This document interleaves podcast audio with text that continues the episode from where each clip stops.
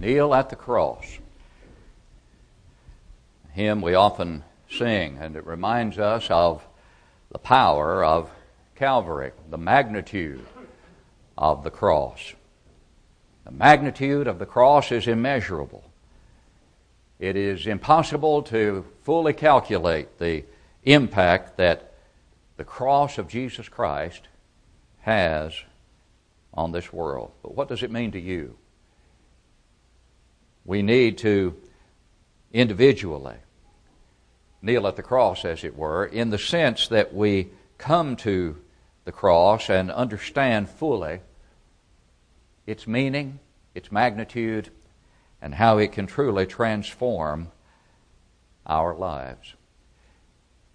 This morning we're going to talk about the meaning of the cross. Part of the verse that is included here, 1 Corinthians 2, verse 2, reminds us that when Paul, as he rehearsed his work among the Corinthians, he said, When I came to you, I did not come with excellency of speech or of wisdom. But he said, I determined to know nothing among you except Jesus Christ and Him crucified. What did he mean when he said, I determined to know nothing among you except Jesus Christ and Him crucified? Was he saying that all I'm going to talk about while I am among you here is just the fact that Jesus was crucified, that He died on the cross? No, he, he meant that everything associated with that sacrifice, everything that is meant by that sacrifice, everything that is involved in that sacrifice will be the center, the core of everything that I'm going to declare to you as I preach to you the gospel of Christ. And so, for a few minutes this morning, I want us to simply take the word itself, the word cross, and, and use it acrostically to remind ourselves and hopefully to embed in our thinking more fully and completely the depth of meaning of the cross of Jesus Christ. Let the C represent compassion. I believe that's where we would begin as we look at the word cross or think about what's involved in the word cross, because what is behind the cross is the most complete and perfect compassion that has ever been displayed to man. John chapter 3, verse 16 is a key text, isn't it? Love and compassion are closely associated, obviously. The compassion, the love of God, motivated God to send His only begotten Son and motivated the Son to willingly come to this earth and to give up equality with God and to suffer as He did. And the golden text of the Bible, there, as we so often call it, reminds us that God so loved the world. God was so filled with compassion for humankind God so loved the world that he gave his only begotten Son, that whoever believes in him should not perish, but have everlasting life. Compassion. How is it defined? Well, if you look at Webster, he'll define it as sympathetic consciousness of others' distress together with a desire to alleviate it. And that really beautifully describes what God did in the sending of His Son and what His Son did in coming to this earth. There was a sympathetic consciousness of others' distress. There was a sympathetic consciousness of, of man's distress on the part of God, the deepest possible distress that has ever existed or ever shall exist, the distress that is brought about by sin, the distress of departure, the distress of departure from God. And yes, there was a desire on God's part to alleviate that distress. And so it is not only an awareness, it is not only an emotional identification with the distress of those who were lost in sin, and that was everyone, but there was a desire on God's part to alleviate that distress, and there was only one way to do it the cross. Only one way through the sacrifice of His only begotten Son and the compassion that motivated the coming of Christ manifested itself in the character of Christ as he lived among men. Look with me, look with me at a few verses that depict that compassion. Matthew chapter 9, verses 35 through 38. The text says, Then Jesus went about all the cities and villages, teaching in their synagogues, preaching the gospel of the kingdom, and healing every sickness and every disease among the people. But when he saw the multitudes, he was moved with compassion for them, because they were weary and scattered like sheep having no shepherd. Then he said to his disciples, The harvest truly is plentiful, and the laborers are few. Therefore, pray the Lord of the harvest to send out laborers into his harvest. The compassion of Christ on this occasion called for called for compassion to manifest itself in the carrying of the gospel to the world. And the compassion of Christ, if we are emulating that compassion, still prompts us and should prompt us and must prompt us to carry that gospel to the world. Based upon what? A recognition of our duty to do so? Well, certainly it is our duty. A recognition that if we fail, our souls are in jeopardy. Yes, indeed, we should recognize that if we fail in that commission, our souls are in jeopardy. But it is compassion that should motivate us to carry out the Great Commission. Because it was compassion that motivated Christ to come and to be the shepherd for those who were scattered as sheep having no shepherd. And then in Luke chapter 9, verses 41 through 44, one of the most poignant passages on compassion that one could ever find is seen as Jesus looked upon the city of Jerusalem. Jesus came, looked upon the city of Jerusalem, Luke chapter 19, rather, and he wept over it, the text says, verse 41 of Luke 19 beginning. As he drew near, he saw the city, the city of Jerusalem, and he wept over it, saying, If you had known, even you, especially in this your day, the things that make for your peace, but now they are hidden from your eyes. For days will come upon you when your enemies will build an embankment around you, surround you, and close you in on every side, and level you and your children within you to the ground, and they will not leave in you one stone upon another, because you did not know the time of your visitation. Because you did not know the time of your visitation. That is, you did not recognize me to be your shepherd. You did not recognize me to be your deliverer. You did not recognize me to be the answer to the greatest problem you have ever or ever shall encounter, and that is sin and the separation that it brings between you and God. And as we have pointed out when we've looked at this passage in other lessons, it was not a vengeful spirit with which Jesus approached the city. It was not a you're going to get what's coming to you kind of attitude. No, no, anything but. It was tears that flowed. It was tears. It was an attitude that produced tears down his cheeks as he wept over the rejection that he so desperately had hoped they would avoid and that they would accept him. Yes, he said in no uncertain terms what was going to happen to them, and he spoke of the destruction of Jerusalem that was coming and their ultimate eternal destruction if they did not repent. But he did so with the deepest compassion and the greatest sorrow that one could manifest. And yes, that compassion that he demonstrated in his life culminated in his death. That's where we see the culmination, the climax of the compassion that brought Jesus to the earth and the compassion that drove him to the cross. Oh, yes, he prayed three times in the garden if it be possible, let this cup pass from me. Let this cross pass from me, in effect. Nevertheless, he added, not as I will, but as thou wilt. John 3:14 he knew it was coming and he said on that occasion as Moses lifted up the serpent in the wilderness even so the son of man shall be lifted up this he said signifying by what death he would die on Calvary And in John 12:32 he said, And I, if I am lifted up from the earth, will draw all peoples to myself. Reminding us of the magnetizing power the cross should have upon the hearts of right thinking people. But why did he have to die? Why did he have to die?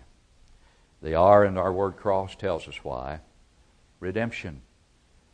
It was necessary in order for him to redeem mankind. What does it mean to redeem something? Well, if one goes to a pawn shop having, having pawned an item and desires to redeem it at some point in time and does successfully come back to do so, he has redeemed it by paying a price. He's bought it back. And that's exactly what redemption is it means to buy back. And Peter, in 1 Peter chapter 1, verses 18 through 25, talks about that redemption. As he reminds Christians who had undergone that redemption process, he says to them, Knowing that you were not redeemed with corruptible things like silver or gold from your aimless conduct received by tradition from your fathers. But, here's what you were redeemed with, but with the precious blood of Christ, as of a lamb without blemish and without spot. He goes on, He indeed was foreordained before the foundation of the world, but was manifest in these last times for you, who through Him believe in God, who raised Him from the dead and gave Him glory, so that your faith and hope are in God. Then he says, Since you have purified your souls in obeying the truth through the Spirit, in sincere love of the brethren, love one another fervently with a pure heart, having been born again, not of corruptible seed, but of incorruptible by the word of God, which lives and abides forever. And then this reminder from Peter because all flesh is as grass, and all the glory of man is the flower of the grass. The grass withers, and the flower falls away but the word of the Lord endures forever. And this is the word which by the gospel was preached to you. That gospel, that good news, was the death, burial, and resurrection of Christ. Those facts, along with those commands that could bring about redemption, bring about a reconciliation, a redemption that was so necessary because man had separated himself from God. Remember what Isaiah wrote in Isaiah 59, 1 and 2, The Lord's hand is not shortened that it cannot save, nor his ear heavy that he cannot hear, but your iniquities have separated you from your God, and your sins have hidden his face from you so that he will not hear. Sin separates forever without redemption. And the only redemption possible is through the cross. And it is through the cross that God's justice was satisfied because his justice demanded a perfect sacrifice. The only one available was the Christ. But in satisfying his justice through his death, Christ also allowed the God of heaven to extend his mercy to save those who would come to him and be redeemed. In him, Paul reminds us in Ephesians 1 7, we have redemption. In him, we have redemption. Through his blood, the forgiveness of sins according to the riches of his grace. What a beautiful summary statement that is about the grace of God that made possible our redemption, our forgiveness.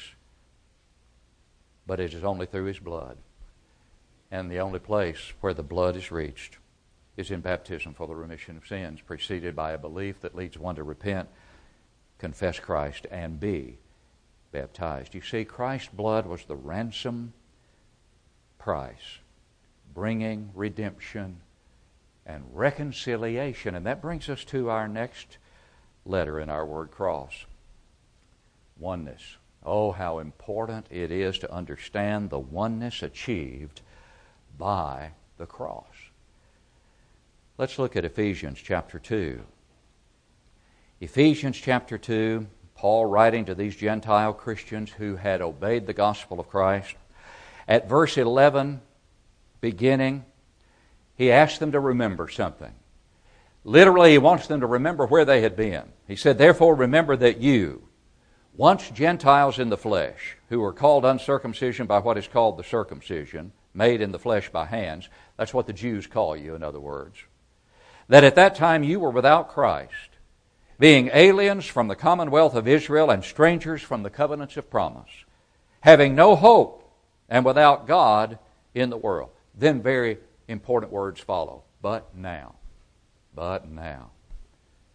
But now in Christ Jesus, you who once were far off have been brought near, here it is again, by the blood of Christ. And then the process in verses 14 through 16 is reviewed. For he himself is our peace, who has made both one. Both whom? Jew and Gentile. Both the uncircumcision and the, and the circumcision, as they were called at times. Jew and Gentile. Who's left out of that picture? No one. You're either a Jew or you are a Gentile. He has made both one and has broken down the middle wall of separation. What is that?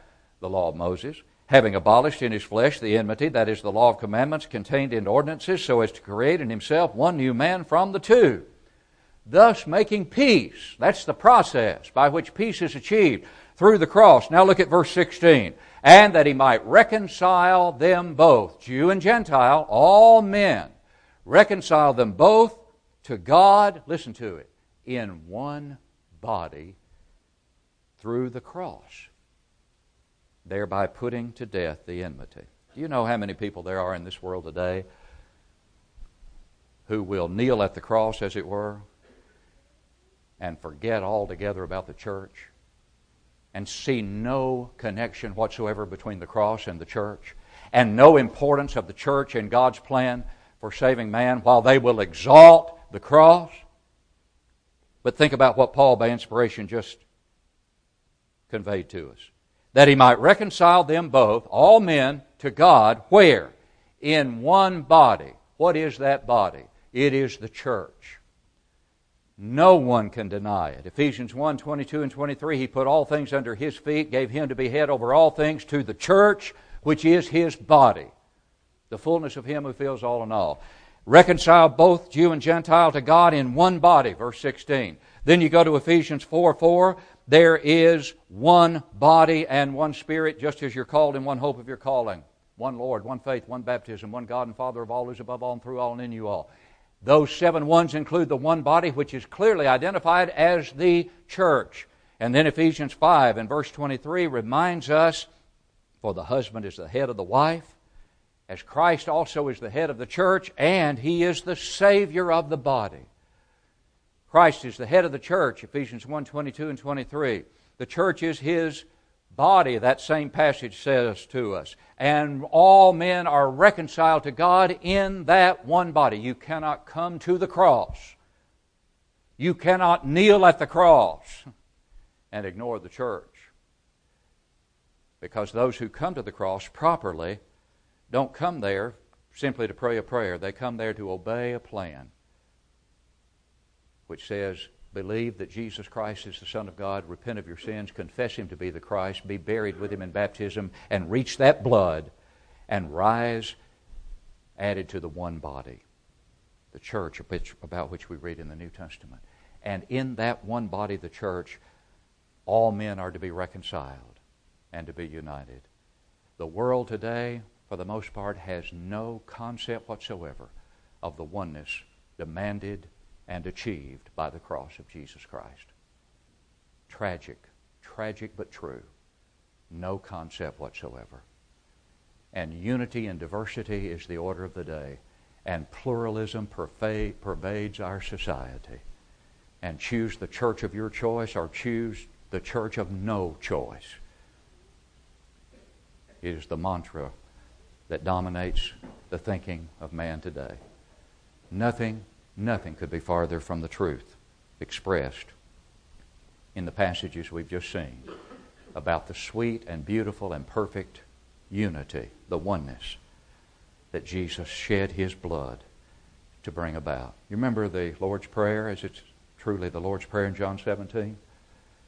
At verse 20, when he turned his attention to believers for all time, he said, Neither do I pray for these alone, that is the apostles, but for all them also who shall believe on me through their word, that they all may be one. as you, Father, are in me and I in thee, that they may be one in us, that the world may believe that you have sent me. Religious division drives people away from the cross today, really, not draws them to it. Because unbelievers look at the so called Christendom in which we find ourselves today and they say, if you people can't agree on anything, how do you expect me to think? How do you expect me to believe? The oneness of the cross is a oneness that tragically is ignored and is not achieved by the religious division that characterizes us today. And yet, we must contend for it compassionately, but without compromise. And what about the first S in the word cross? Well, it has to suggest salvation, doesn't it? Oh, yes, we're saved from past sins, we're redeemed, we're reconciled, but ultimate salvation is not ours when we've been redeemed. Ultimate salvation will only be ours as we continue to come to the cross, as it were, and obey the teaching of the one who died there. He who rejects me, Jesus said, and does not receive my words has that which judges him. The word that I have spoken will judge him in the last day. And so, 1 Corinthians 1 18 through 21 is a passage that reminds us of how foolish the preaching of the cross is to many people today, but not to those who are being what? Saved. That is, those who will achieve salvation through it. For the message of the cross, 1 Corinthians 1.18 beginning, is foolishness to those who are perishing. But to us who are being saved, it is the power of God. For it is written, I will destroy the wisdom of the wise and bring to nothing the understanding of the prudent. And then he asks, Where is the wise? Where is the scribe? Where is the disputer of this age? Has not God made foolish the wisdom of this world? For since in the wisdom of God, the world through wisdom did not know God, it pleased God through the foolishness, as man sees it, of the message preached to save those who believe. Salvation is in the foolishness, as most men see it, of the preaching of the cross and everything associated with it. Salvation is there, and there is no salvation anywhere else.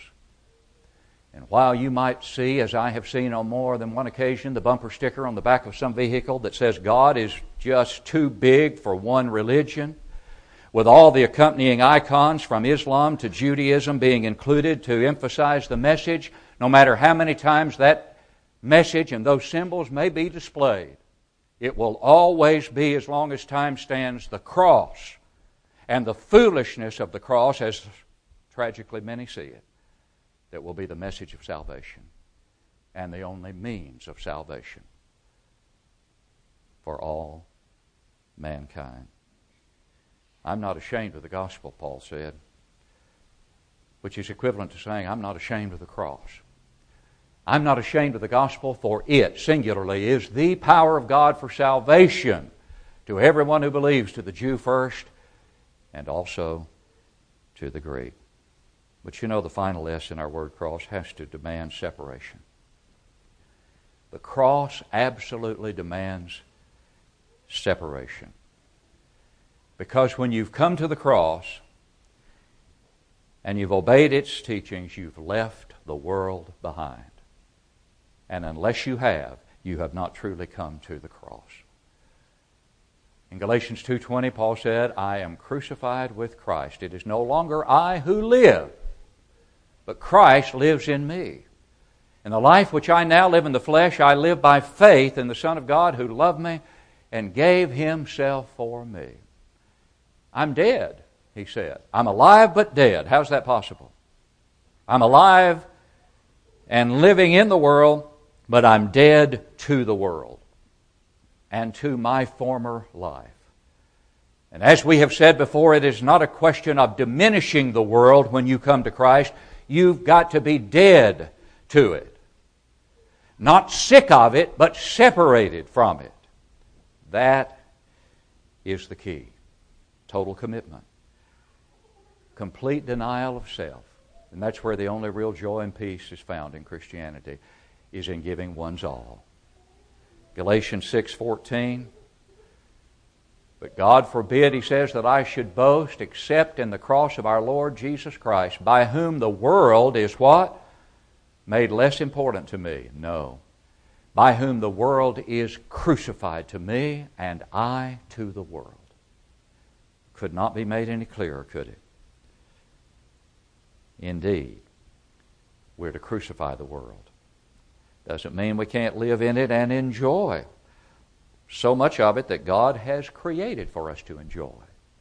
As Jared pointed out in his beautiful prayer this morning, this time of year is a creation of God for us to enjoy, and which should prompt us to look to Him and express appreciation for creation, but most importantly for revelation and for the cross and for the willingness of the Christ to go there based upon his compassion to bring about redemption and the true unity or oneness in the one body of Christ, the salvation that will be ours through that message as we continue to adhere to it, as long as we are separated as we should from the things of the world and the ways of the world that would lead us from the cross. Where are you this morning? Oh, that old rugged cross, so despised by the world. Does it have a wondrous attraction to you as that grand old hymn depicts? Does it draw you? Does it magnetize you?